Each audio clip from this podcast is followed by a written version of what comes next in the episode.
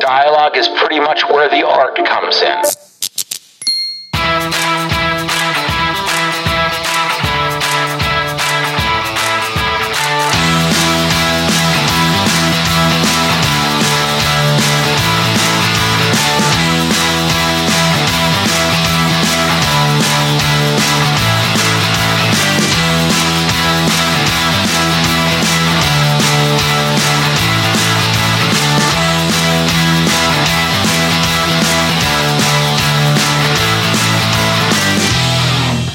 سلام من حامد جعفری هستم و شما دارید به قسمت 16 همه پادکست دیالوگ گوش می‌دید. دیالوگ پادکستی درباره سبک زندگی و کسب و کاره که توی هر قسمت با متخصص یک حرفه صحبت می‌کنیم و سعی داریم درباره حرفش یاد بگیریم و با باورها، اعتقادات و روتینهاش بیشتر آشنا بشیم.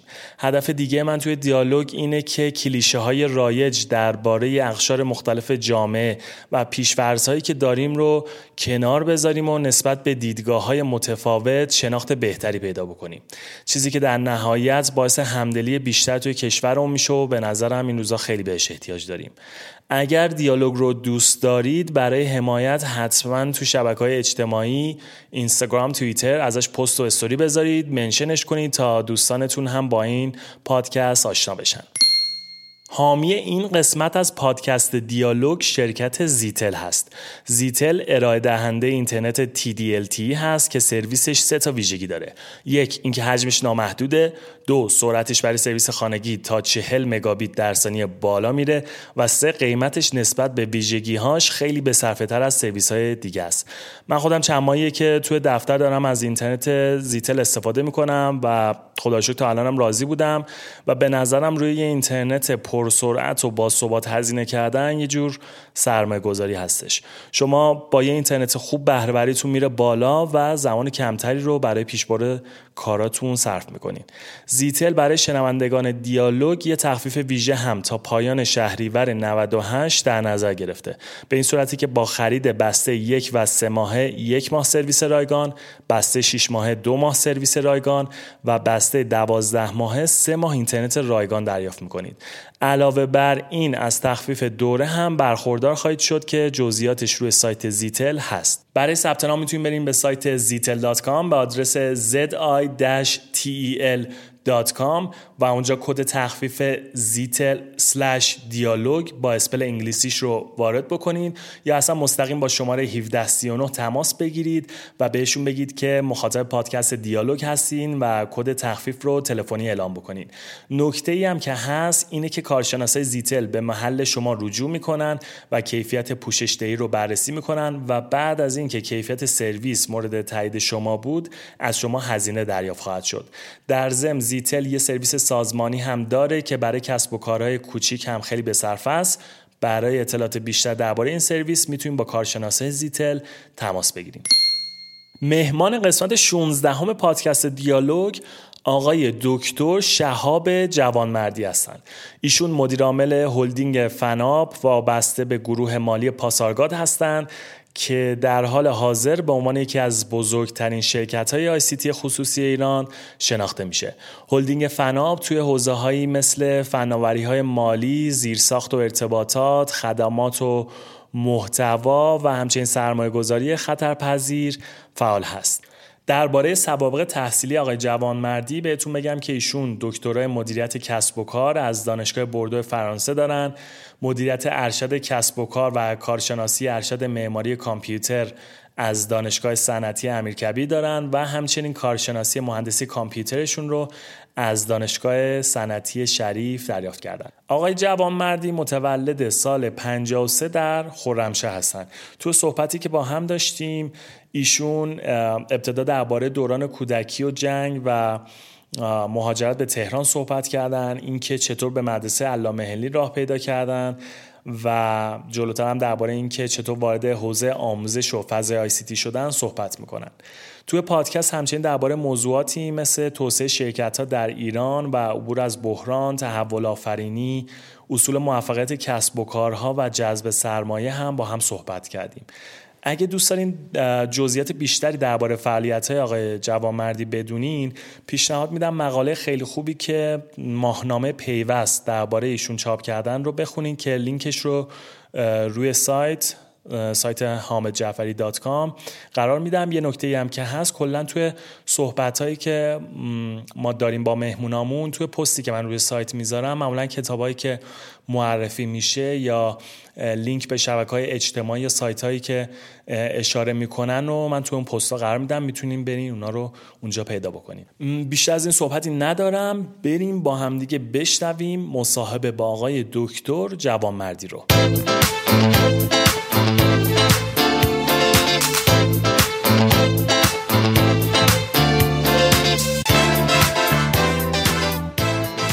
آقای دکتر جوامردی سلام. به پادکست دیالوگ خیلی خوش اومدید منم عرض سلام دارم خدمت شما و شنوندگان عزیز.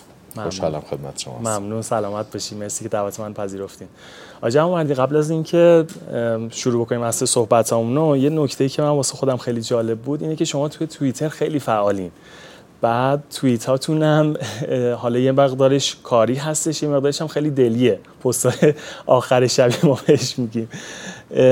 خیلی فکر می‌کنم جالبه بدونیم که چون مدیرای دیگه تو سطح کاری شما خیلی شاید متوجه این فضای توییتر نباشن و شما دارین خیلی خوب از این فضا استفاده می‌کنین.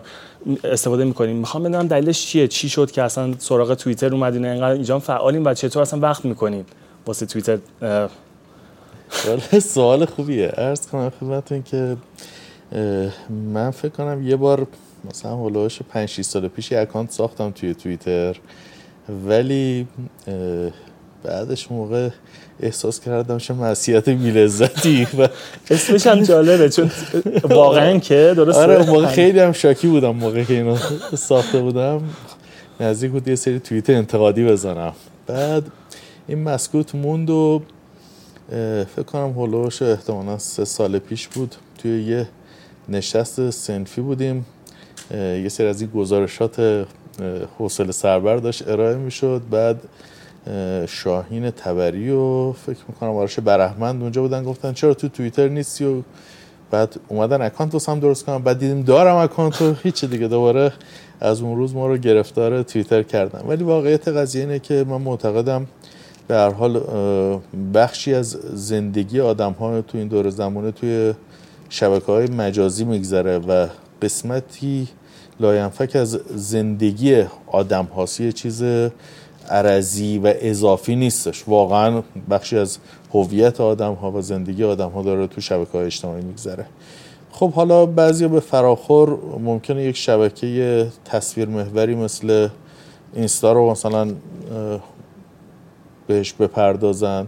من خودم به شخص بیشتر روی لینکدین و توییتر فعالیت دارم. گمان می‌کنم که چه به عنوان یک شخص در جامعه چه به عنوان یک کسی که مسئولیت اجرایی در یک شرکت خصوصی یا در حوزه های سنفی و عرض خدمتون که ارتباطات کسب و کاری داره باید هم دریچه‌ای برای نگاه کردن داشته باشه به جامعه فراتر از افرادی که پیرامونش هستن هم نقطه تماس و ارتباط باید داشته باشه فراتر از نقاط تماس معمول مثل تلفن و ایمیل و مکاتبات.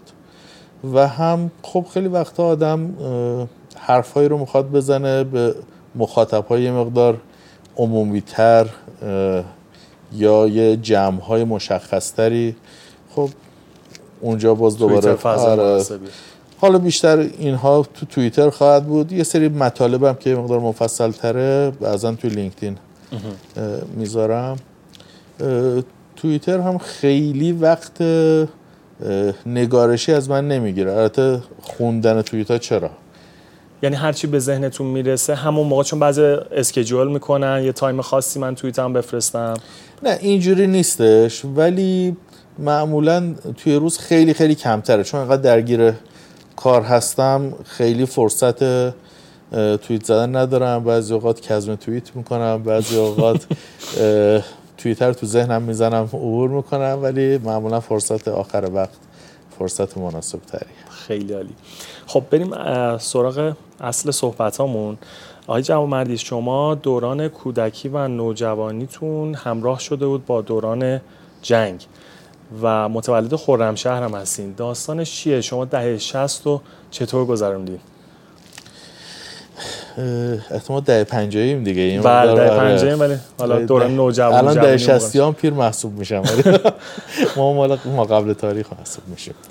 عرض شد خدمتون که واقعیتش قضاوت راجع به دوره‌ای که گذشت یه قضاوت اون موقعی وجود داره یه قضاوت حال وجود داره. خب من شش سالم بوده که جنگ شده. یعنی من روز اول مهر قرار بود برم کلاس اول ابتدایی. یه کلاس آمادگی رو گذرونده بودم سال قبلش توی خرمشهر و ولی عملا سی که شهریور جنگ شد و ما روی کلاس اول رو در خرمشهر ندیدیم دیگه. ما ما هشت مهر ما اگر اشتباه نکنم از خرمشهر دیگه به ضرب و زور اومدیم بیرون. پدرم حاضر نبود که شهر رو ترک بکنیم. و عملا با لباس تو خونه و دمپایی سوار ماشین شدیم و اومدیم بیرون. جاده اصلی شهرم تردد ازش امن نبود. ما موقع از جاده شادگان اومدیم. واقعیتش اینه که اون سالها وقتی الان فکر می‌کنم قاعدتا باید سالهای خیلی سخت و پیچیده بوده بوده باشه. ولی خودم رو در اون سن و سال که می‌برم احساس می‌کنم که به معنی واقعی کلمه من خیلی سختیش رو احساس نکردم. یعنی همه چیز یه حالت gamification فکر می‌کنم داشته اون موقع. و ماهایی که مثلا اون موقع وقتی توپ می‌زدن تو شهر میشمردیم. کدوم صداش نزدیک کدوم دوره یا از صبح تا حالا چند تا مثلا خمسه خمسه زدن توی شهر. یا موقعی که ما یک ماه ماه خورده اهواز بودیم. مثلا منتظر بودیم هواپیمای شناسایی عراقی بیان ببینیم کدومشون در ارتفاع پایین. جز می‌کنه که سایش کل مثلا خونه اقوام که بودیم مثلا سایش بپوشونه و بعد ما ببینیم خلبان رو می‌بینیم یا خیر. یا مثلا چه می‌دونم می‌رفتیم سنگر میکندیم سنگر کنده واس- کندنه واسمون یه فانی بود. بعد میدیم به آب رسیدیم بعدی رو میکندیم مثلا. خب حتما یه سری سختی ها و مزایق بود اون موقع. ولی خیلی از اینها حداقل برای طبقات زیادی از جامعه عمومی بود. برای همین این فاصله طبقاتیه حداقل فکر کنم برای 7 دهک انقدر اه، کمرنگ بود که ما فکر می‌کردیم خب زندگی همه همینه همینجوری جامعه هم. همینه همه هم همینجوری هستن.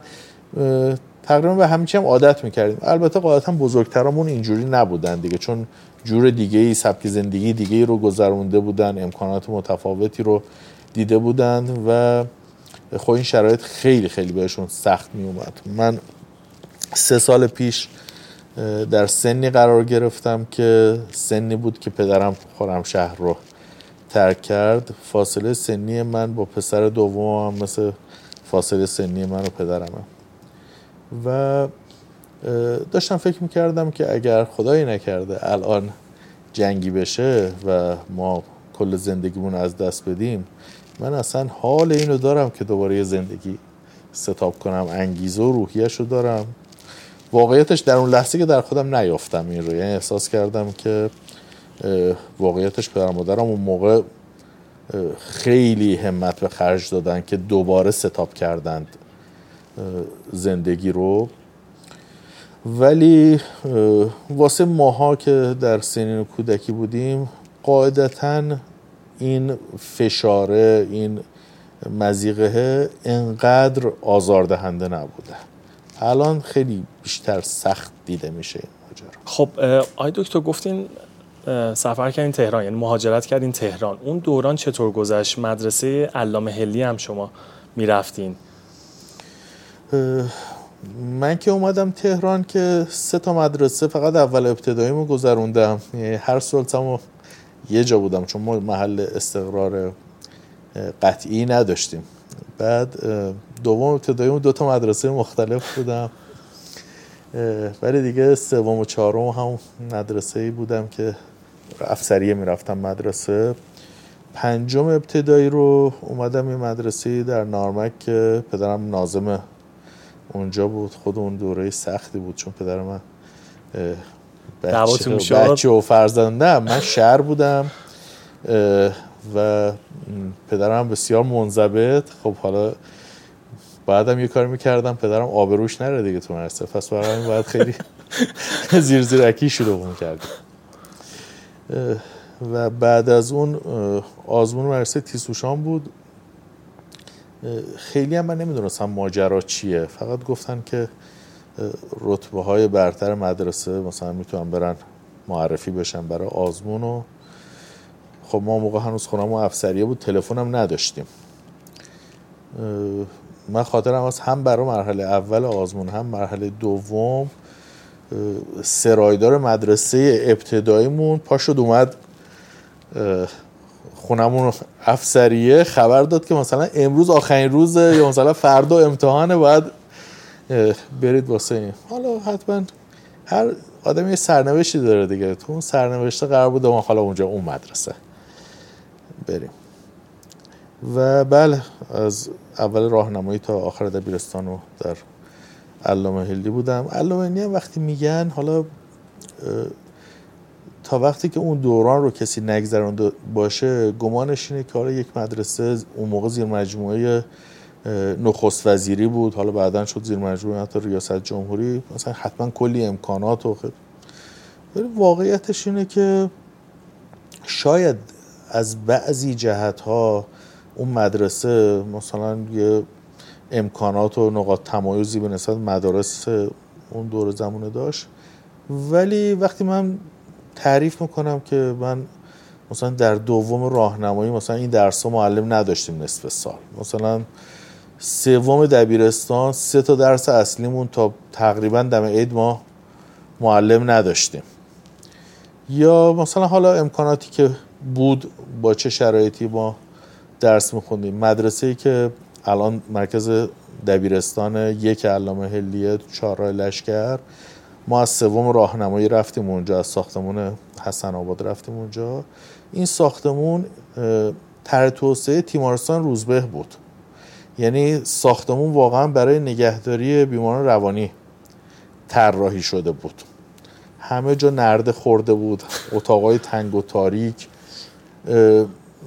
و حالا خیلی لطف کردن گفتن اینجا رو دادن که دیگه آلاخون بالاخون نباشیم و هر روز این ور دنبال جا نباشیم. خب این ساختمون تا اینکه امروز شده شبیه مرکز آموزشی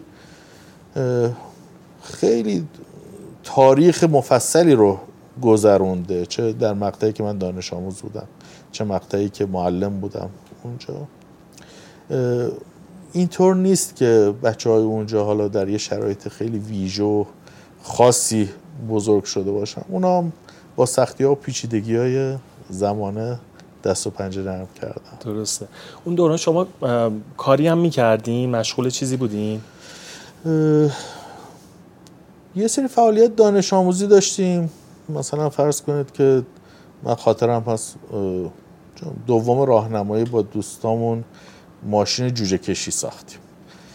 ولی به جز یه بار که درست کار کرد بقیه اوقات این تخم مرغای نطفه رو پخت. ترموستاتش کار نمی‌کرد. یا مثلا ما یه معلم شیمی داشتیم. انشالله که زنده است خدا حفظش کنه. آقای خوشکار. ایشون خیلی راقبمون می‌کرد به آزمایش ها و تولید محصولات جدید و یه کتابایی هم بود دستور عمل این که چجوری شما دارم سوسکش بسازیم و چجوری کرم بسازیم. ولی می‌خوام بدم یعنی درآمدی داشتین حالا حالا این فعالیت مدرسه هستش ولی کلا بیرون از مدرسه درآمدی. کاسبی؟ بله. خب کاسبی که من از همون اولش کاسبی می‌کردم. چیکار می‌کردین؟ می‌خوام بدم اولین درآمدتون یادتون از کی بود؟ آره اولین درآمدم همون اول ابتدایی که بودم. کنار خیابون دست فروشی می‌کردم. عکس هم دارم ازش. ارز کنم که یکی از اقوام اومده بود. من رو داداشم نشسته بودیم داشتیم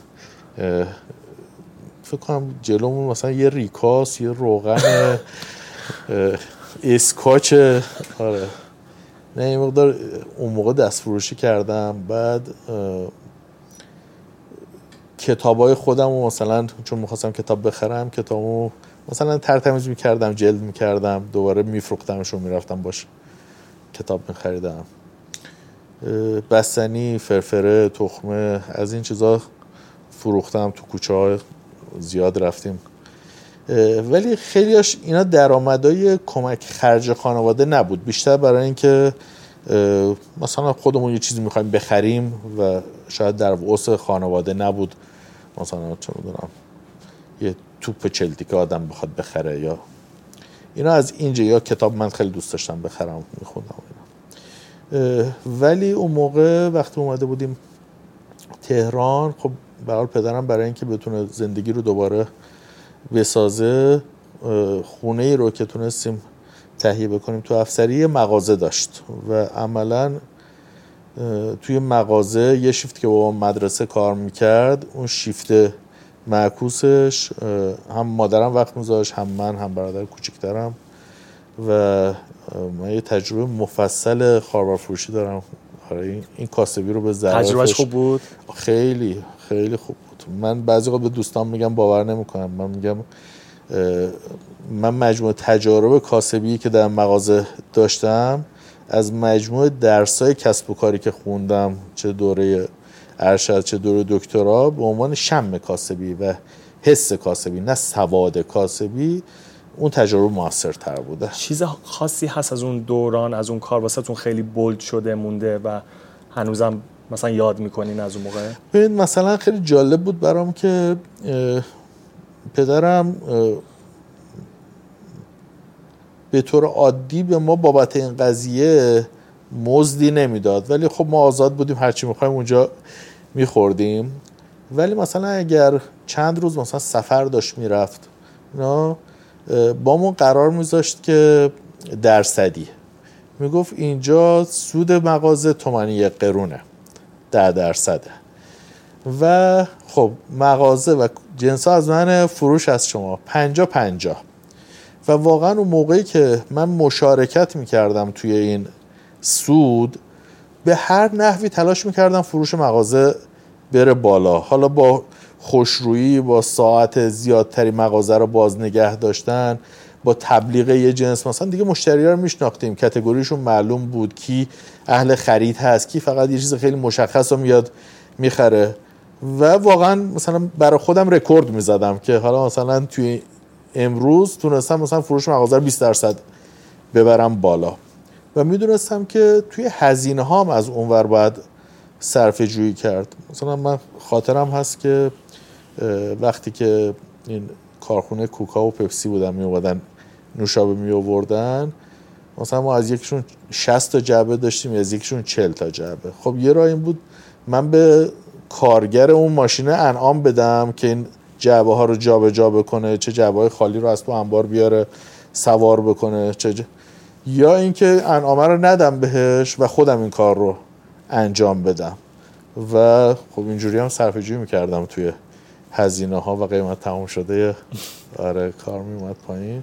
دیگه بعد همزمان باید حواسم به مغازه می بود. دیگه یاد گرفته بودم چند تا جعبه رو با هم دیگه چجوری یه دفعه ببرم که سرعت بره بالا و اینا. خاطره زیاده ولی می‌خوام بگم ته ماجراش این بود که یه سری اصول و فنون کاسبیه مثلا مشتری مداری چه کار بکنه که مشتری دفعه بعد بیادش؟ خب مثلا اون موقع جنس کوپنی می‌دادن. خب یه سری مشتری ها خودشون خبردار می‌شدن. یه سری مشتری ها خبر می‌کردی بیا زودتر سر صف گیرت بیاد. خب این وقتی هواشو داشتم دفعه بعدم می اومد خریدای دیگه هم همه مغازه انجام می‌داد. داستان زیاد داره. خیلی عالی. یکم بریم جلوتر. شما جزو کسایی بودین که خودتون جزو مؤسسان مدرسه علامه دو بودین درست میگم؟ شما که تو فضای آموزشی بودین چی شد؟ وارد فضای فناوری اطلاعات شدین؟ یکم می‌خوایم از دوران دانشجویی بگیم بعد به اینجا برسیم و اینکه بعد از یعنی این شیفتی که صورت گرفت از فضای آموزشی به فضای فناوری اطلاعات و بعد حالا فناپی که راه افتادش اینو داستانش رو ما تعریف بکنیم. ارز کنم خدمت شما که عملا من از همون دوره مدرسه و تحصیل خیلی دغدغه معلمی داشتم. واقعیتش یه جمعی از آسیب هایی رو من در مدرسه شاهد بودم که من هم یکی از اون افراد به زعم خودم آسیب دیده دوره تحصیل راهنمایی دبیرستان بودم. و همیشه می‌گفتم که خب من بعدا معلم میشم حواسم باشه که این آسیب ها تو مدرسه نباشه. موقعی که دانشجو شدم یه آرزوه بود ولی خیلی راهی بهش نمی‌دیدم. یعنی بیشتر شبیه یه آرزو در پستو مانده بود. به طور اتفاقی یکی از دوستانم من اول دعوت کرد برای یه حالا موقع می گفتیم کارسوق. این ورکشاپ هایی که می‌رفتیم در مدارس دیگه تیزوشان در شهرهای دیگه برگزار می‌کردیم برای ایجاد عدالت آموزشی بین تهران و شهرستان ها و با اون تیم من رفتم اهواز و دسفول یه کارسوق آموزشی برگزار کردم. از اونجا به تیمی از بچه هایی که به حوزه آموزش وصل شده بودن از فارغ التحصیلان علامه علی متصل شدم و بعد موقعی که یه دوره آموزشی برای مرکز تیسوشان شهرری تو تابستان هفتاد و دو اومدن برگزار بکنن. باز از من دعوت کردن. این کارهای داوطلبانه بود که می‌رفتیم این مناطق کمتر برخوردار مثلا انجام بدیم. در انتهای اون دوره به من گفتن ما داریم این مدرسه علامه دو رو داریم تأسیس می‌کنیم اگه پایه‌ای بیا کمک بکن. که کلا از همه جا بیخبر چون که تجربه به اون معنی جدی آموزشی که نداشتم. هیجانش هم زیاد بود و آرزوهای قبلیمون هم قلقلک می‌داد. رفتم وارد این فضا شدم با هم یه جمعی شدیم که اون علامل دو رو تأسیس کردیم. از اونجا چون احساس می‌کردم که اون خواسته قبلی به نوعی داره برآورده میشه خب خیلی جدی وقت گذاشتم برای بحثای معلمی چه در دوره راهنمایی چه یه سال و نیم بعدش که حالا با یه لگ زمانی نیم ساله به دبیرستان رفتم.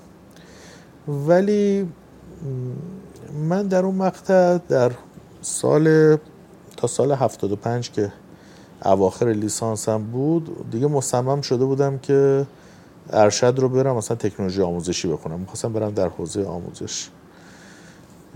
یه دوستی داریم خدا حفظش کنه آقای دکتر فرباد رزازی بسیار دوست نازنینیه. اونجا با هم گروه کامپیوتر دبیرستان علامه رو داشتیم. ایشون به من گفتش که فلانی ببین تو هر موقع خاصی بعدا می‌تونی بری تو حوزه آموزش. بی خود شاخه به شاخه نشد تو هنوز کار خودت رو انجام ندادی. حالا برو تو حوزه کامپیوتر برو جلو. تا بعدا اگر دیدی که این حست یک تصمیم واقعی و با پشتوان پشت سرشه بعدا برو.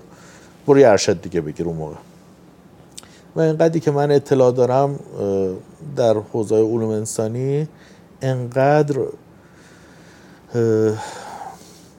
سبک ارائه و محتوایی که عرضه میشه با اون چیزی که الان تو فکر می‌کنی فاصله داره که زده میشی رهاش می‌کنی نکنی این کار من حرفش رو گوش کردم رفتم کامپیوتر رو ادامه دادم و واقعا توی دوره دبیرستان موقعی که من تا سال 79 در دبیرستان علامه هلی بودم.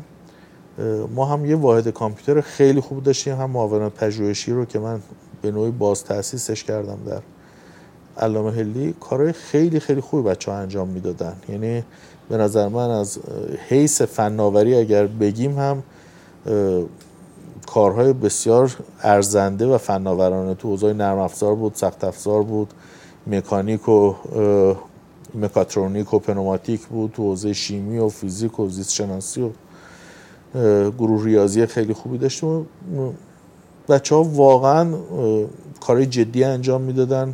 من تو مقطع خب چون حالا دانشجو ارشد بودم می‌دیدم با کارهای خیلی از بچه ها تو حوزه تو ارشد دانشگاه خوب کشور برابری می‌کنه کاری که انجام میدن.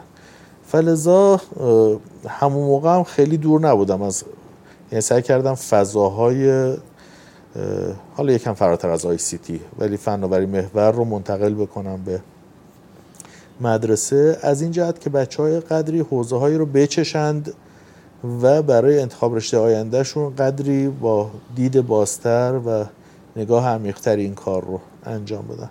من معتقدم که تجربه خیلی خوب بود. ما تیم خیلی مفصلی شدیم. مدیریت مدرسه در اون مقطع آقای یوسفی خیلی حمایت کرد. ما ابعاد معاونت پژوهشی دبیرستان علامه با معاونت آموزشی یکی بود. یعنی ما قریب هفتاد نفر همکار تو معاونت پژوهشی داشتیم و هفتاد نفر همکار تو معاونت آموزشی. دبیرستانشون خیلی پرابال داد به حوزه پژوهش دانش آموزی. و این بعدا سبک و الگو شد تو مدرسه دیگه. تکثیر شد و تکرار شد چه مدرسه تیزوشان چه مدرسه. خارج گروه سمپاد. بعد از اون هم من باز تو دانشگاه درگیر فعالیت های شدم که به نظر من باز دوباره بین آموزش پژوهش و آی سی تی بود. مثلا مسئولیت تیمای ACM دانشگاه امیر کبیر رو داشتم مسئولیت تیمای روباتیکش رو داشتم. به اتفاق یکی از دوستان خیلی خوبم یه باشگاه روباتیک اولین باشگاه روباتیک خصوصی رو ایجاد کردیم در فرهنگسرای خاوران که یه تیم قهرمان جهان مسابقات rescue robot رو داشتیم یه تیم سوم rescue simulation رو داشتیم یه تیم سوم خود روبوکاپ simulation رو داشتیم. یعنی همیشه باز حوزه آموزش پژوهش IT رو دنبال کردم تا سال 81 81 اونجا باز دوباره دو شاخه شد فعالیت هم. باز همزمان اینا رو همه رو دنبال می‌کردم. هم به کمک دفتر همکاری فناوری ریاست جمهوری تینک تنک یک کانون تفکر ایجاد کردیم واسه بنیاد توسعه فردا که هنوز هم هست. شاید اولین انتشارات در حوزه آینده پژوهی توسط مجموعه انجام شد. و به طور همزمان من مدیر پروژه های سخت افزاری و سیستمی فرودگاه ما هم بودم یعنی اونجا رسما کار تخصصی حوزه آیتی به عنوان مدیر پروژه سمت کارفرما بودم که با شرکت های بینالمللی پیمانکاری کار می‌کردیم. یه مقطع جانشین معاون فنی فرودگاه بودم. عملا تا سال 85 که من اومدم فناپ به حال background حوزه فعالیتیم دو جا بود دیگه. یه حوزه اون اون مرکز تفکر اون کانال تفکره بود که بیشتر نقش سیاست پژوهی و تصمیم سازی رو انجام می‌داد و فرودگاه که عملا کارهای باز فناوری اطلاعات رو به داشتم دنبال.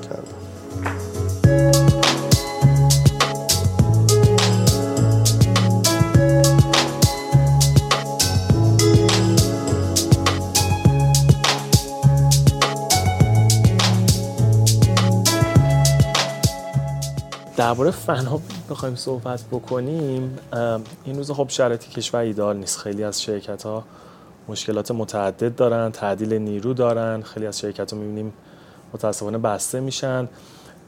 ماها از بیرون فناپا داریم می‌بینیم به نظر میاد اوضاعش اتفاقا خیلی خوبه بعضا داره بعضی زیر مجموعاش بزرگتر هم میشه.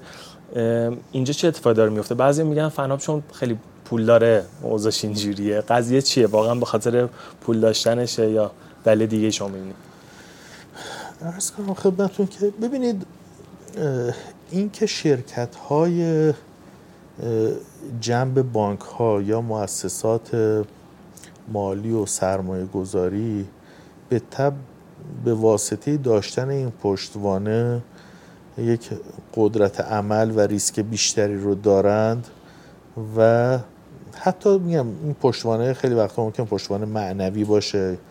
یا پشتوانه های اعتباری باشه لزوما نقدینگی نباشه اینها. خب این که محل تردید نیست. خیلی چیز عجیبی هم نیستش. اما من فکر می‌کنم که اون چیزی که شاید تو همین شرایط فناپ رو از خیلی از شرکت های دیگه مشابه خودش که این پشتوانه ها هم دارن ولی لزوما نگاهشون توسعه نیست. بعضا ممکنه یه جایی سفته بازی باشه یه جاهایی فقط واسطه گری باشه.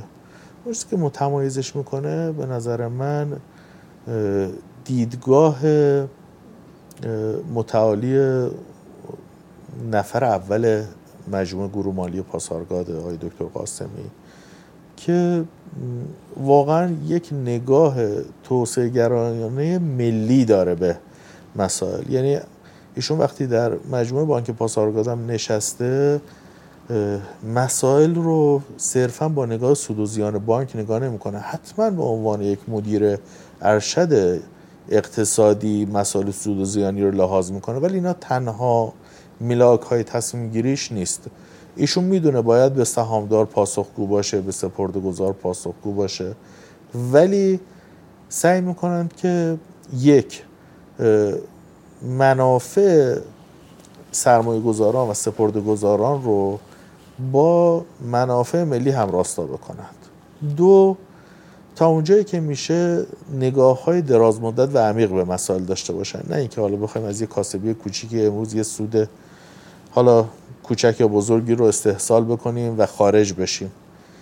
برای همین صبر خیلی جدی دارند پای موضوع وای میسند حالا راجع به حوزه فناوری اطلاعات و ارتباطات من معتقدم ایشون از معدود مدیران ارشد کشوره که نگاه آینده نگرانه بسیار درست و عمیقی داره. من با مدیران زیادی کار کردم. مدیران خیلی زیادی رو هم دیدمشون باشون گفتگو کردم. چه در همون مقطعی که در بنیاد توسعه فردا بودم و به عنوان یک تینک تنک عمل می کردیم نفرات خیلی جدی در نظام رو می‌دیدیم باشون گفتگو می کردیم برای بحث کمک به سیاست سازی اینا.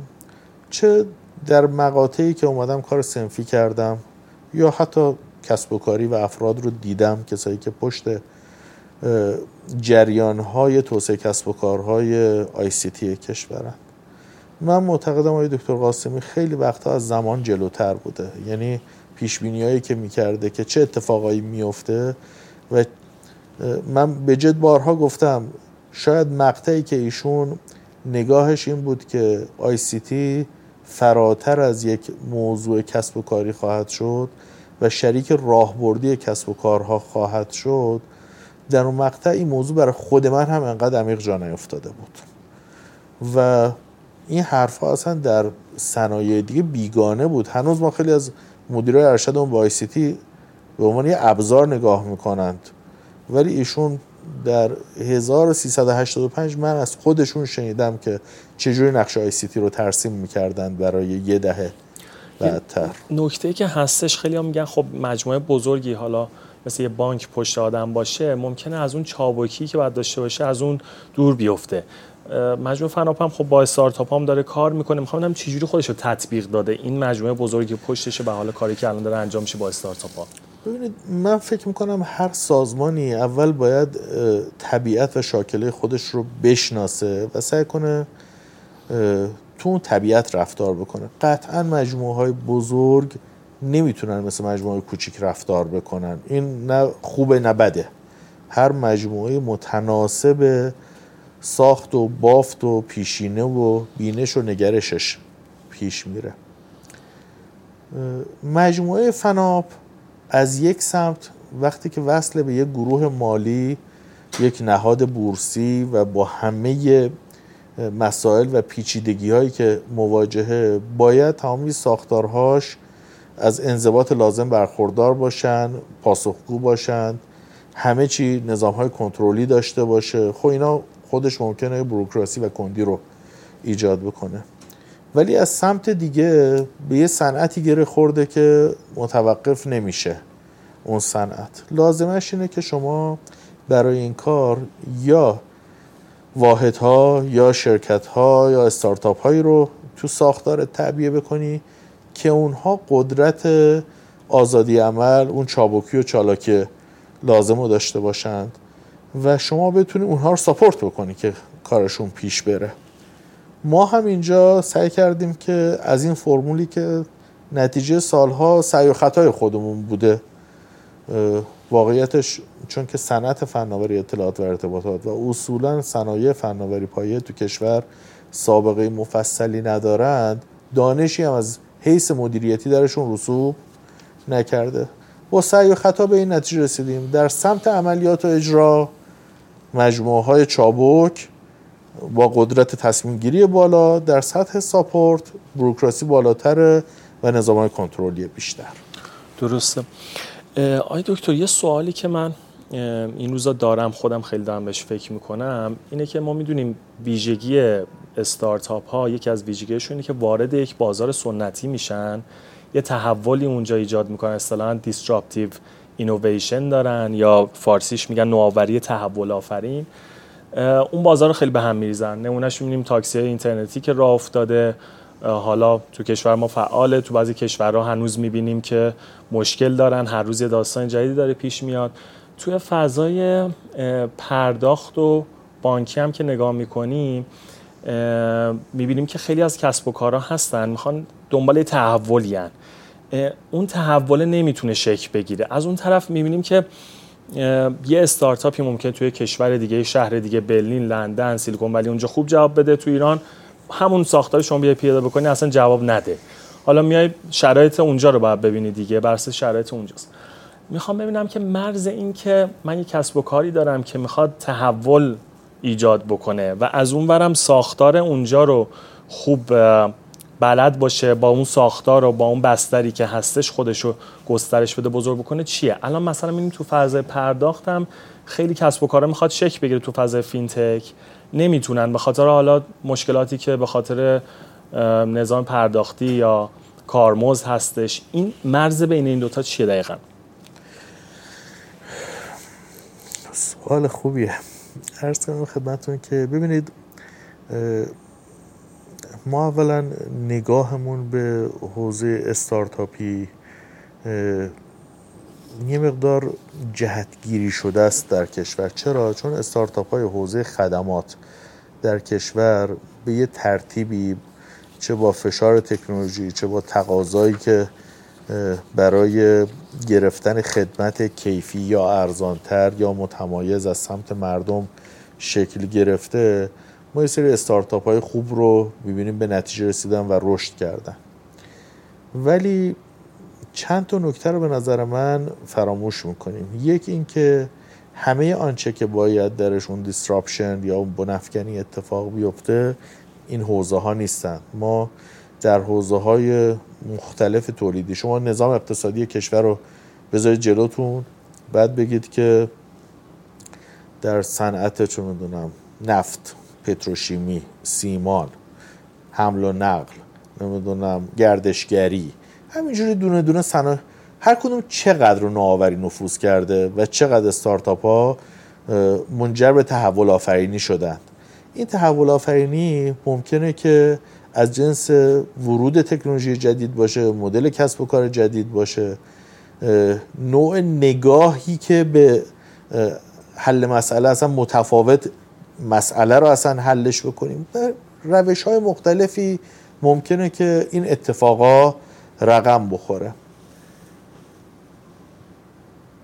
اون چیزی که تا الان اتفاقه حالا با همه پیچیدگیاش و یه جای قانون نبوده یه جای قانون رو تونستیم نقض بکنیم و قوانین جدید رو به نوعی force بکنیم تو حوزه خدمات قدری موضوع جلو رفته. ولی جاهایی که regulation های خیلی محکمتری دارن مثل نظام بانکی و پرداخت مثل حوزه مخابرات حوزه telecom ی که بحث های فرکانسی نداره یا حوزه های محتوا که کشور اومده نظام رگولاتوری محکمتری رو گذاشته خب متاسفانه خیلی توفیق نداشتیم توی ماجراها. یه سمت دیگه ماجرا هم اینه که ما استارتاپ هامون هم بعضا توان چانه زنی و مذاکره و جا انداختن حرفاشون رو ندارند. حالا چه با چرا رگولاتور ادبیات اون رگولاتور رو بلد نیستن؟ یکیش رگولاتوره یکیش هم زینفعان دیگه این صنعته. مثلا فرض کنید که شما اگر می‌خواید برید مثلا در صنعت نفت یه دیسراپشنی انجام بدید یه سری غول بزرگ مثلا نفتی هستن که بزرگترینش ممکن شرکت ملی نفت باشه تا شرکت هایی که در سطوح مختلف این زنجیره ارزش نفت و گاز و پتروشیمی دارن فعالیت می‌کنن. یه استارتاپ کی می‌تونه بره اصلا با اینا گفتگو بکنه؟ زبان اینا رو چجوری باید بلد باشه؟ چجوری باید بهش اعتماد بکنن؟ این ساختارهای بزرگ به نهادهایی که پشتوانه هاشون فقط دانشه یا ایده است یا یه مدل کسب و کاری تحول آفرینه. اینجاها به نظر می‌رسه که یک واسط های دیگه باید وجود داشته باشه. یا حتی خود اون شرکت های بزرگ به این جنبندی برسن که خودشون برای تحولشون باید زنجیره ارزششون رو تغییر درش ایجاد بکنن یا توسعه بدن. من فکر می‌کنم که ما یه مقدار مدل های متنوع تری از ورود و نفوذ نوآوری شکل دادن کسب و کارها مدل هایی که مبتنی بر مرج و اکوزیشن باشه. فقط اینکه من یه استارتاپ درست می‌کنم بزرگش می‌کنم پول دار میشم نباشه. واقعا ایجاد نهادهای نوآورانه در دل سازمان های بزرگ توجه ویژه به corporate venture capital ها به جای اینکه مدام به VC ا توجه کنیم. اینکه بیایم در حوزه های دیگه که اثرگذارن در اقتصاد ملی best practice درست بکنیم. شما نگاه بکنید ما یه بخش جدی از اقتصادمون کشاورزیه.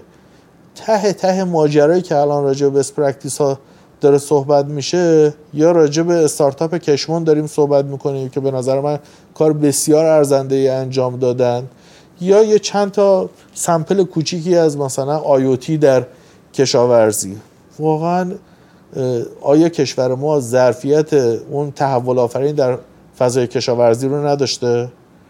چرا ما الان به جز حوزه آیتی محور بعضی از چیزها و حوزه بایوتک زمینه های دیگه این اتفاقا نیفتادن؟ بخشش قطعا سمت تقاضا تقاضا وجود نداشته آدمای ادبیات رو نمیشناختن. اصلا حوصله ندارن تکون بخورن درآمدهای تضمینی ثابتی دارند از عدم تحولگرایی. خب یه بخشش اونجاست یه بخشش هم سمت عرضه است. چقدر ما رفتیم به سمت اینکه اونجا اون تحولا رو ایجاد بکنیم؟ آیا این که فقط ما از خواهرخونده های خارجیمون ایکس و ایرگ و زد و کپی بکنیم بیاریم که باید هم این کار انجام می‌شد و اینها طعم خدمات جدید و متمایز رو به مردم چشوند؟ آیا به همین باید بسنده بکنیم؟ خب حتما عرصه های دیگه هم سختی خودشو داره و باید رفت وارد این عرصه ها شد. بسیار خوب. اگه بخواین دو سه تا اصل واسه موفقیت یک کسب و کار تو ایران نام ببرین مخصوصا با شرایط الان کشور اون چند تا اصل مهم فکر می‌کنین چی هستش؟ من فکر می‌کنم که کسب و کارهای کوچک و بزرگ یه جاهای تفاوتهایی رو دارند. ولی مثلا یکی از اون موضوعاتی که به نظر من هر دو باید توجه بکنن به موضوع نقدینگیه. مدیریت نقدینگی اگه بتونن داشته باشند می‌تونن تو این شرایط بزرگ هم بشن توسعه هم بدن. ولی اگه مدیریت نقد- نقدینگی نداشته باشند هر دوشون چه بزرگا چه کوچیکا زمین می‌خورن. کوچیکا به نظر من بیش از این که الان به فکر یه دفعه scale up کردن و بزرگ شدن و حالا چه IPO کردن چه exit باشن باید یک نیش مارکت هایی رو بتونن برای خودشون برای اینکه بتونن درآمد هزینه بکنند ایجاد بکنن. درآمد هزینه ممکنه مستقیم باشه ممکنه غیر مستقیم باشه. یک سرمایه گذاری رو متقاعد بکنند که اون احساس کنه ارزشی واسش ایجاد میشه که بتونه پول تزریق بکنه بهشون. بزرگترها به نظر من باید قدری گزیده تر کار بکنن به جای اینکه خیلی خیلی گسترده حرکت بکنن یک گزیده تر کار کنن. دو واقعا به لانگ ترم فکر کنن. ما بعضی از کسب و کارامون مثلا به بحث اینکه سودشون یه جایی میاد پایین خب میگن اینجا رو تعطیل می‌کنیم آدما رو رها می‌کنیم.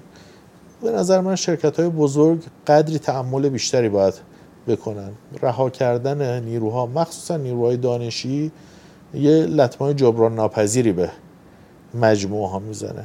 شده با سود صفر ولی کار بکنن تداوم کسب و کار رو داشته باشن.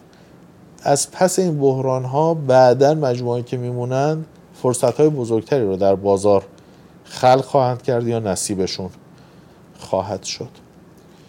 و موضوع نوآوری که هممون راجع به صحبت می‌کنیم به نظر من باید در تمامی سازمان هامون کوچیک و بزرگ نهادینه بشه. ماها معمولا عادت می‌کنیم یه کار رو یه جور انجام بدیم. اگه میریم غرفه می‌زنیم توی نمایشگاه هم همیشه یه جور می‌زنیم بلدیم متری X تومن بدیم برامون یه غرفه ساز بیاد غرفه رو بزنه. اگر قراره که marketing بکنیم اگر قراره که استخدام بکنیم ما باید نوآوری رو بتونیم در مجموعه خودمون نهادینه کنیم. شاید یکی از مهمترین چالش های روزمره خود منم هست که چه کار بکنم که در مجموعه فناب ما بتونیم نوآوری رو در جریانات جاری مجموعه نهادینه بکنیم. نه اینکه نوآوری فقط به عنوان که یک کسب و کار جدید ایجاد بکنم. سازمان نوآور فقط نمیره در زایش کسب و کارهای جدید نوآوری به خرج بده. در اپریشن خودش هم باید نوآور باشه. در عرضه خودش هم باید نوآور باشه. این به نظر من جز مسائل کلیدی پیش روست. شما از متقاعد کردن سرمایه گذار صحبت کردین. یک نفر الان جلوی شما قرار بگیره می‌خواد شما رو متقاعد بکنه. خیلی از شنونده های برنامه کسی هستن که کسب و کاری شروع کردن یا می‌خوان کسب و کاری شروع بکنن. و دنبال سرمایه گذار هستن. یک نفر بیاد پیش شما بگه که من دنبال من پول می‌خوام. شما چه فاکتوری واسهتون خیلی مهمه اون کسب و کار داشته باشه؟ اول از همه من معتقدم که کسی که میره پیش سرمایه گذار باید بسیار هوشمندانه سرمایه گذار رو بشناسه چم و خمش و زیر بالا و سوابقش رو در بیاره. حالات روحیش رو هم حتی بدونه. بدونه که آدم کم حوصله با حوصله از چی خوشش میاد از چی خوشش نمیاد. چون شما در موضوع سرمایه گذاری دو تا مسئله دارید. یه مسئله بیزینس پلنه و اون طرح تجاریه که رو کاغذه. یه مسئله که خیلی مهمتره این روزا هم خیلی راجبش صحبت می‌کنم میگن اون کسی که طرح مطرح می‌کنه یا اون تیمه. کی می‌خواد این کار رو اجرا کنه؟ بخشی از ارزیابی تیم اینه که اصلا این تیم یا اون شخص آیا مهم بوده واسهشون با کی می‌خوام برن شریک بشن؟ چقدر رفتن اونو شناختن؟ و چقدر فرصت میدن خودشون شناخته بشن؟ و بعد در این شناختشون به جنبندی رسیدند که من سرمایه گذار که مثلا 80 درصد سرمایه گذاریام سمت و سوش معلومه. معلومه سبد سرمایه گذاریم چیه. اومده خلاه اونجا رو پیدا کرده. یا تو اون 20 درصد فرصت های و غیره داره یه فرصت خیلی خیلی نابی رو به خوبی پرزنت می‌کنه که من متقاعد بشم اونجا برم سرمایه گذاری بکنم. ما اینجاها هم متاسفانه نوآوریمون کمه. یعنی آدما نگاه می‌کنند که فرایند جذب سرمایه گذار چیه؟ مثل خط تولید نگاهش می‌کنند. میرن چهار تا رویداد و شرکت می‌کنن عین همون رو می‌خوام برن تکرار بکنن با هر سرمایه گذاری یه پیچ ارائه کنن. پس باید کاملا کاستومایز شده باشه کاملا, بر اساس کاملا. سرمایه گذاری که داریم میریم سراغش. درست. تیم خاص سرمایه گذاری خاص برنامه خاص همه چی خاص باید باشه. خط تولید نیست. نکته دیگه به ذهنتون می‌رسه؟ من فکر می‌کنم یه موضوع دیگه هم اینه که ما خیلی وقتا با تیمای مواجه میشیم که می‌خوان نشون بدن همه چیو می‌دونن. اصلا تیمی که نشون میده همه چیو می‌دونه به نظر من ارزش سرمایه گذاری نداره. ما یک عالم موضوع ندانستنی و چالش پیش رو داریم. تیم باید بدونه چیا رو نمی‌دونه و شفاف هم به اشتراک بگذاره چیا رو نمی‌دونه. کجاها ریسکه کجاها شکه تیمی که بازار رو نشناخته باشه رقبای خودش رو ندونه یا اینکه رقبا رو بیاد به اشتباه تضعیف بکنه. بیاد مثلا تو سر اونا بزنه که بخواد بگه خودم. اینا همه به نظر من مردودن. ما ترجیح میدیم یه تیم قوی در یه بازار رقابتی قوی که تازه نقاط قوت اونا رو می‌دونیم می‌خوایم یه چیزی علاوه بر اون رو داشته باشیم. اینا ارزش دارن.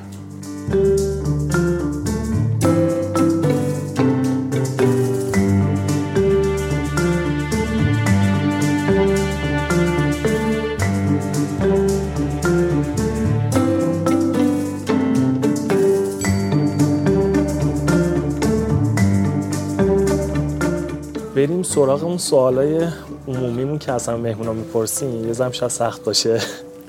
ولی بخش جذاب مصاحبه است. آی دکتر تو زندگیتون جایی بوده که اصطلاحا حالا بگیم دوران تاریک زندگیتون بوده خیلی سخت بوده و از اون دوران حالا به هر نحوی بوده عبور کردین. می‌خوام بدم اون دوران چی بوده و چطور ازش عبور کردین؟ اگه چیزی هست. والا شکر خدا من خیلی دوره تاریک به این معنی که میگید تو ذهنم نیست. مثلا چرا تو دوره دانش آموزی واقعا یه مقطعی من خیلی به هم فشار آمده تو مصاحبهم یه جایی گفتم احساس آسیب دیدگی می‌کردم. ولی خیلی مسئله بزرگی به نظرم امروز نگاه می‌کنم خیلی مسئله شاید اون روز خیلی ذهنم مشغول بوده. یا مثلا فرض کنید من تقریبا فکر می‌کنم که کمتر از سه ماه قبل بعد از اینکه ازدواج کردم پدر خانم به رحمت خدا رفت. خدا, خدا رفتگان شما بیاموزه خیلی اون دوره دوره سخت بود. ما تازه ازدواج کرده بودیم. به تب برامون یه بحران خیلی خیلی سخت بود. حزم و پذیرش این ماجرا و اینکه احساس می‌کردیم مسئولیت خیلی سنگینتری رو از این به بعد داریم ولی به لطف خدا به نظر من اینا همه پشت سر گذاشته شده. خیلی امروز که نگاه می‌کنم در مقایسه با سختی هایی که خیلی از آدم ها می‌بینم داشتن تو زندگیشون یا دارند یا دارن باش دست و پنجه نرم می‌کنن احساس می‌کنم که خداوند عالم هر موقعی که یه سختی داده یه مفری هم به من داده. یعنی خیلی نذاشته که هنوز از اون آزمایش جدی نکردم. خیلی عالی. آقای دکتر شما خیلی به نظر سرتون باید شلوغ باشه. روتین روزانهتون چه شکلیه؟ شما اولا آدمی هستین که بعضی اصلا صبح خیلی زود بیدار میشن صبح مثلا اصلا میگن productive یم. بعضی میگن ما شبا تا دیر وقت بیداریم اونجا بهتر می‌تونیم عمل بکنیم. شما یه روزتون چطور میگذره؟ کی بیدار میشین؟ کی میخوابین؟ تو طول روز چه زمانی صرف می‌کنی؟ کی می‌رسیم به خانواده والا من تو این قضیه اصلا الگوی خوبی نیستم. برای همین اون چی که میگم باعث چیز نشه. نه من می‌خوام بدم خود آره. شما به چه شکلی من اون چیزی که به حال الان تقریبا روتین برنامه‌امه حالا بعضی از روزا کار و جلساتم از هفت بعضی وقت از هفت و نیم بعضی وقت هشت ولی معمولا یعنی هفته صبح جلسه موقعی داریم؟ بله بله بله. ولی معمولا هشته. یعنی شاید بیش از 60 درصد اوقات ساعت هشته ولی بعضی وقت هفت یا هفت و نیم ساعت چند بیدار میشین؟ باید یک ساعت قبلترش لاقل بیدار باشم دیگه که. حالا تو سال تحصیلی که حالا بچه ها می‌خوایم راهی بکنیم مدرسه که باز یه باز زودتر میشه دیگه. بله. ارز کنم خدمت بزرگوار شما که شبا هم معمولا من تا دیگه زود زود دو فکر کنم میخوابم. جدی؟ آره بعضی اوقات خیلی کم میخوابین که آره. عادت کردین. کم بیشتر خب معمولا جمعه زیاد میخوابم دیگه. جمعه ها جبران می‌کنم. ده دوازده ساعتی جمعه ها میخوابم. بعد عصرا معمولا چه ساعتی دیگه میرین سمت خونه؟ الان که خیلی لایف استایلم اصلاح شده حول و حوش هفت. ولی هشت هشت و نیم نو دیگه حالا. به خونه و کار خونه می‌رسین بچه ها خانوم نه دیگه شرمندم اینجا. واقعا خانومم انصافا یه تنه خیلی از مسائل خونه و خانواده رو حل و فصل می‌کنه. بعضی وقت مسائل کاری منم ورود می‌کنه کمک می‌کنه حل و فصل می‌کنه.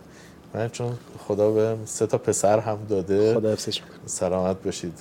خب خود اینها بعد تو سه بازه سنی مختلف هستن. چند سالشونه؟ بزرگ 16 بعد 9 بعد دو. یعنی هفت سال با هم اختلاف دارن اینا کتگوری هاشون اصلا نسلشون با هم متفاوته. و خیلی واقعا خانم خدا حفظش کنه. کلا فکر کنم که زندگی ایشون داره میگردونه. ما بیشتر در ما چیه ماجرا هستیم. ولی خانم واقعیتش من فکر کنم خیلی درک می‌کنه وضعیت کاری من رو و یه چیزی رو همیشه میگه. اونم میگه که اگه من می‌دونستم وقت گذاری تو برای کارت به خاطر اینه که درآمد بیشتری کسب کنی می‌گفتم که نمی‌خوایم چون حالا خوشبختانه من و خانمم هر دو از قشر متوسط جامعه هستیم. در خانواده کارمندی به قول معروف بار اومدیم توقعاتمون تنظیم شده است. یعنی همه جوره بلدیم زندگی کنیم و واقعا خودمون هم چون زندگیمون از صفر ساختیم با همه فراز و نشیبا زندگی رو پیش بردیم. الحمدلله خدا هم همیشه لطف داشته. ولی میگه احساس می‌کنم که می‌خوای یه کاری بکنی. تو اون کارت این توفیقه حالا اینکه افراد بیشتری اشتغال واسهشون ایجاد بشه اشتغال مولد و پایدار داشته باشن. یه ارزش افزوده تو کشور ایجاد بشه. یه امیدی باقی باشه برای اینکه آدم ها بتونن بدونن میشه اینجا کار کرد. تنها راه کار کردن مهاجرت کردن نیست. فکر کنم خیلی این انگیزه ها حتی درشون پررنگتر از منه که پای این قصه وایستاده که من وایسم کار کنم. خیلی عالی. آقای دکتر شما هابی خاصی دارین مثلا از فضای کار بیاین بیرون. خیلی البته کار خیلی ها به قول یکی از مهمانای برنامه آقای صدیقی یه سخنرانی داشت میگفتش که به هابی می‌گفت جابی. جابی که هم هابیت هم هستش. واسه شما قطعا این اینطوری هستش. ولی می‌خوام بدونم جدا از این حالا فضای کاری تفریح دیگه چیز خاص دیگه هستش که خیلی بهش علاقه داشته باشین تو زمان آزادتون اون کار انجام بدین. چیزی که مستمر باشه خیر. واقعا من خودم خیلی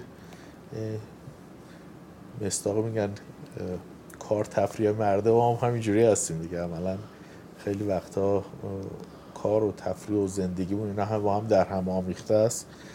من وقت گذاشتن با دوستانم مثلا دوستان قدیمی رو خیلی خیلی دوست دارم احساس می‌کنم در این مواقع هم اون تنش های ذهنی میاد پایین هم آدم خیلی حرفایی رو که شاید به همکارش نتونه بگه به فامیلش نتونه بگه. با دوستان قدیمی خیلی راحت تر میشه آدم گفتگو بکنه. البته من الان دیگه خوشبختانه بعد از این سالها میشه گفت دوستان خیلی خوب و قدیمی هم در داخل مجموعه دارم. و دیگه کتاب خوندن و شبکه های اجتماعی و این میشه. از کتاب گفتین کتاب خاصی از خیلی رو شما تاثیر گذار بوده. خواهن اسم ببرین. چون ما این کتاب رو معرفی می‌کنیم.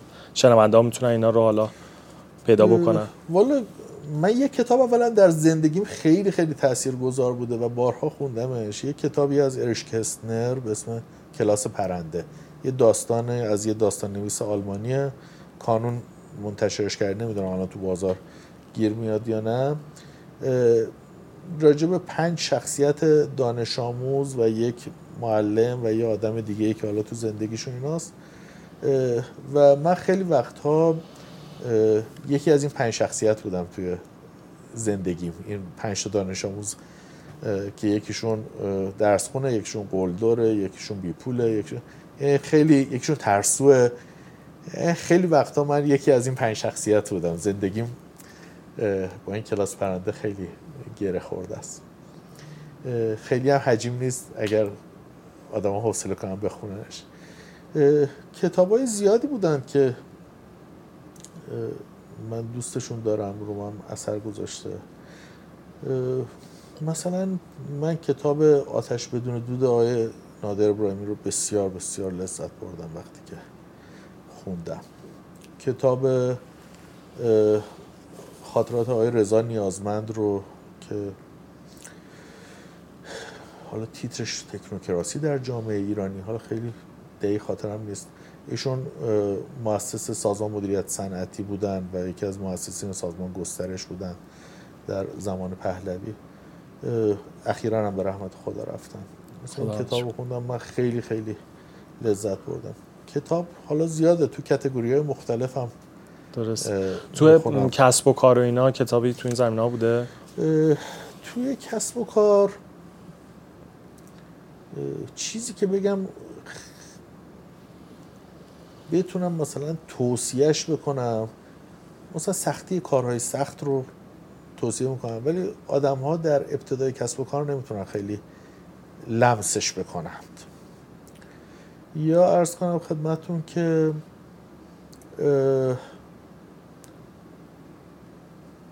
شاید واسه افرادی که در ابتدای کار هستن زندگی نامه های افراد کسب و کاری خیلی خیلی انگیزه بخشتر باشه. چه ایرانی چه خارجی ها ما خیلی وقتا فکر می‌کنیم خیلی از مسائل واسه ما فقط پیش میاد. در حالی که میریم می‌بینیم خیلی از مسائل از 100 سال پیش به این ور واسه همه رخ داده واسه ما هم رخ میده. میشه خورد زمین دوباره.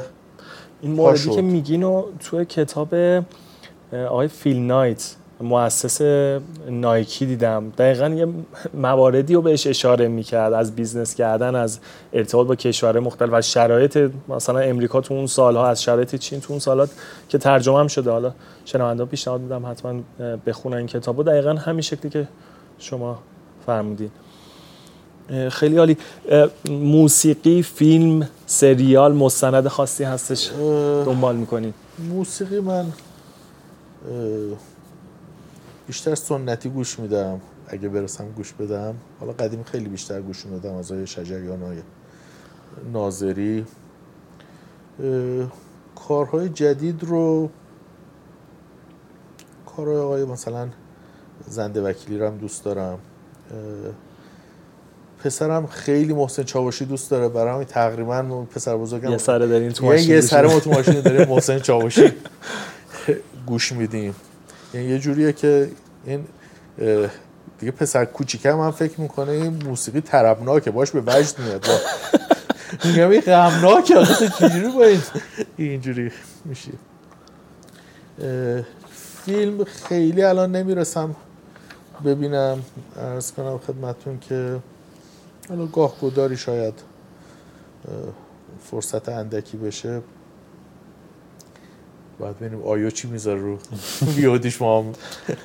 واسه شنونده بگم آیو هم از زیر مجموعه فناپه واسه همین میشه اشاره می‌کنم بهش. ارز کنم که سریال هم همینطور سریال خیلی میگم دوست دارم ولی واقعا فرصت منظم دیدن ندارم.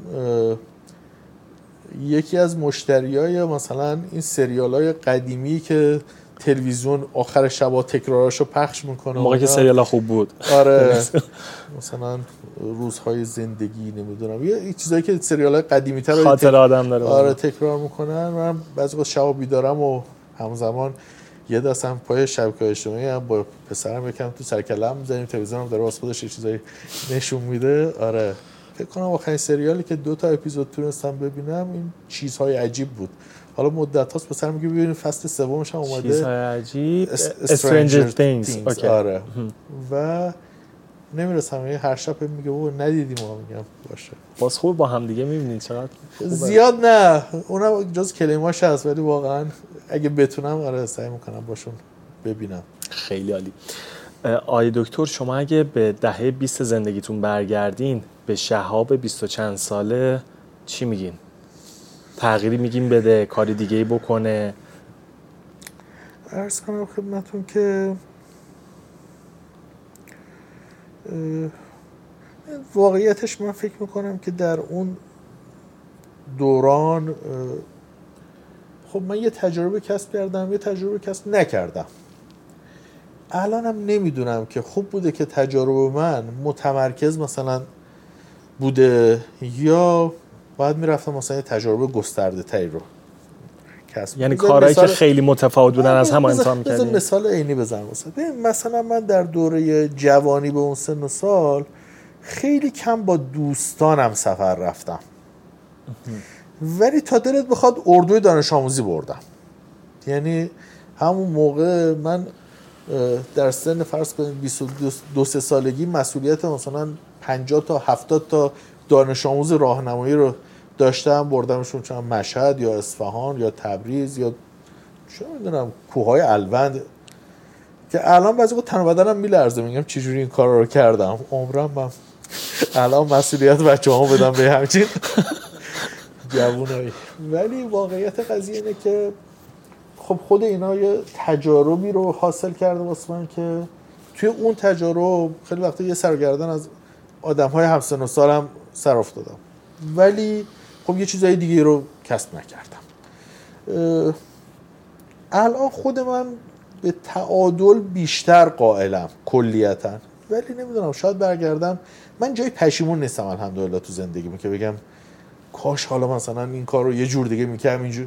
نه پشیمون نیستم. مسیرمو به لطف خدا مسیر خوبی می‌دونم. زیادم به در دیوار خوردم. اشتباه هم زیاد داشتم. ولی زندگی مسیره. اصلا قطع قطع نباید زندگی رو قضاوت کرد. آنچه که امروز هستیم یک نتیجه از انتگرالی از همه آن چیزی است که پشت سر گذاشتیم. با همه فراز و نشیبهاش تهش سطح زیر منحنی رو باید حساب بکنی که راضی ازش یا نه. خدا رو شکر من راضیم ولی ممکنه حالا برای جوانترا در موقعیت خودشون اگر یه جایی بخوام یه شخص رو به چیزی بگم حرف های مشخصتری راجع باید ها و نباید ها بهتر است و ولی جوانترا کار خودشون می‌کنن. هر آدمی باید اول خودش بره سرش به سنگ بخوره بعد مسیرش پیدا کنه. قبلا زیاد موعظه می‌کردم الان میگی نه به بچه خودتون همین میگین آره برین امتحان بکنین. من خیلی قائلم به این که واقعا به تئوری انتخاب قائلم. معتقدم که آدم ها باید آدم ها آزاد آفریده شدن. یعنی تو عقاید و باورهاشون هم شما بچه ها رو آزاد گذاشتین؟ آره اذیت میشم ما. ببین این که دارم بهت یعنی میگم. یه چارچوبی واسهشون تعیین کردین یا نه؟ میگین نه خیلی, خیلی چیزا رو می... میگم. یا اونو ممکنه بفهمن یه جایی من ناراحت میشم اگه یه کاری رو انجام بدن یا انجام ندن. ولی خیلی خیلی تلاش خودم رو دارم می‌کنم که راجب این موضوعات به انتخاباشون احترام بذارم و حالا بهشون بگم این نظر منه. حالا اونا هم تا یه جای حتما احترام می‌ذارن به نظرات من ولی من خودم می‌بینم که من فرض کنید که 18 سالم که شد خب بابام خیلی دوست داشت من برم کارمنده یه جایی بشم. بعد که درسم خب من تا همین 4 5 سال پیش با هم آگهی استخدام بازم واسم پیدا می‌کرد. می‌گفت بچه برو آقاد بخیر نمیشی یا برو یه جا استخدام بشه. حالا گاهکدر با شوخی می‌کنم میگه تو که گوش نکردی. آخرشم سر از کار در نیاوردم نمی‌فهمم چی کار می‌کنی. ولی می‌رفتی یه جا استخدام بشدی لاقل یه حقوقی بگیری. ولی واقعیت قضیه اینه که همونطور که من انتظار اون آزادیه رو داشتم و پدر مادرم آخرش به انتخاب من احترام گذاشتن. ما در خانواده ای که به حال چارچوبای خودشو داشت من شبا مدرسه موندم برای کار کردن و به قول معروف چون موقع هم باز این دلی کار می‌کردیم ساعتی کار نمی‌کردیم. خب قطعا باید احترام بذارم منم به خواسته های فرزندانم یه بام و دو هوا نمیشه بله. بسیار خوب. شما وقتی کلمه موفقیت رو میشنوین یاد چه کسی یا چه چیزی میفتین حالا اون کس می‌تونه یه فرد شناخته شده واسه هم باشه یا واسه خودتون فرد ارزشمندی باشه. یا اصلا یاد چه چیزی میفتین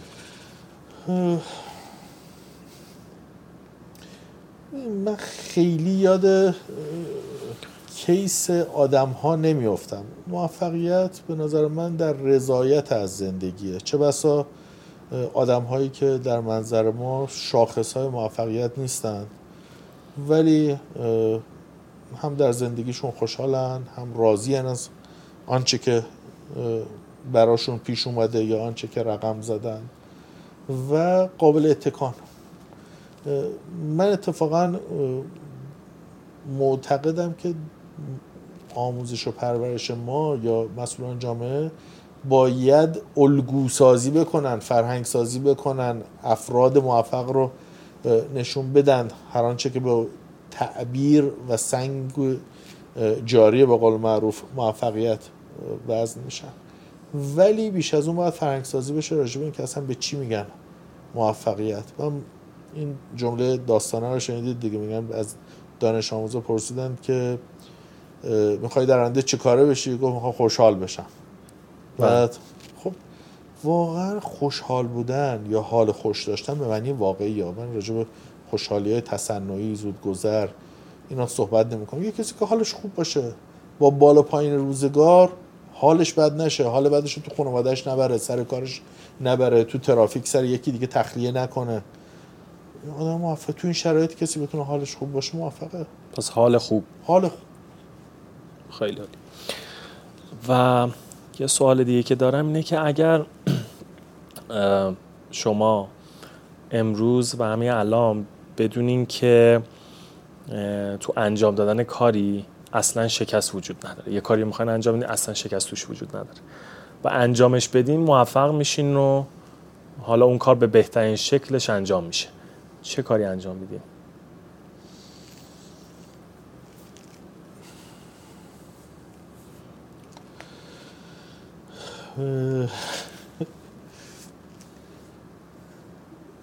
ارز کنم که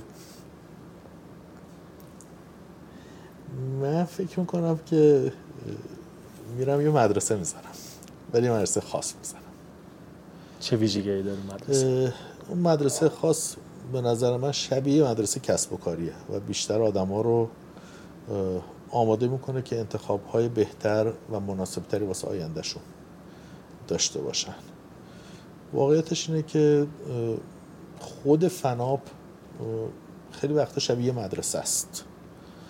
و من جزء شاخص های موفقیت فناپ فقط صورت مالیش یا اینکه الان چقدر بیزینس داریم و چه کاری کردیم رو نمی‌بینم. اینکه ما چقدر موفق شدیم در تکثیر موفقیت. یه مقطعی یکی از دوستان پیوست به من میگفتش که اون صفحه ای که میرن سراغ حالا استارتاپ ها یا بچه‌ای که کارهای جدیدی رو عرضه کردن کسب و کار جدیدی رو انداختن رو می‌گفت من در اگه اشتباه نکنم پنجاه شماره گذشته نگاه کردم قریب نصفشون از فناپ عبور کرده بودند. و این خیلی من خوشحال کرد. حالا بعضی میگن که خب یعنی آدمای موفق شما نتونستید نگه دارید. من میگم خب حتما ما ظرفیتشو نداشتیم. برای هر مجموعه یه بزاعتی داره برای اینکه بتونه یه تعداد آدم قوی رو دور خودش نگه داره و حتما باید این وضاحت افزایش بدیم و ظرفیت رو بیشتر بکنیم. ولی من خیلی خوشحالم. اگر من هر کدوم از دوستانی که بخشی از کارشون و زندگی حرفشون از فناپ عبور کرده می‌بینم موفق شدن احساس می‌کنم این موفقیت خود ماست. هیچ کدوم هم طمعی به همدیگه نداریم. هیچ کدوم هم لزوما با همدیگه کارم نمی کنیم ولی مگه ما چه انتظاری داریم از زندگیمون؟ ما دنبال ساختن یه دنیای بهتریم.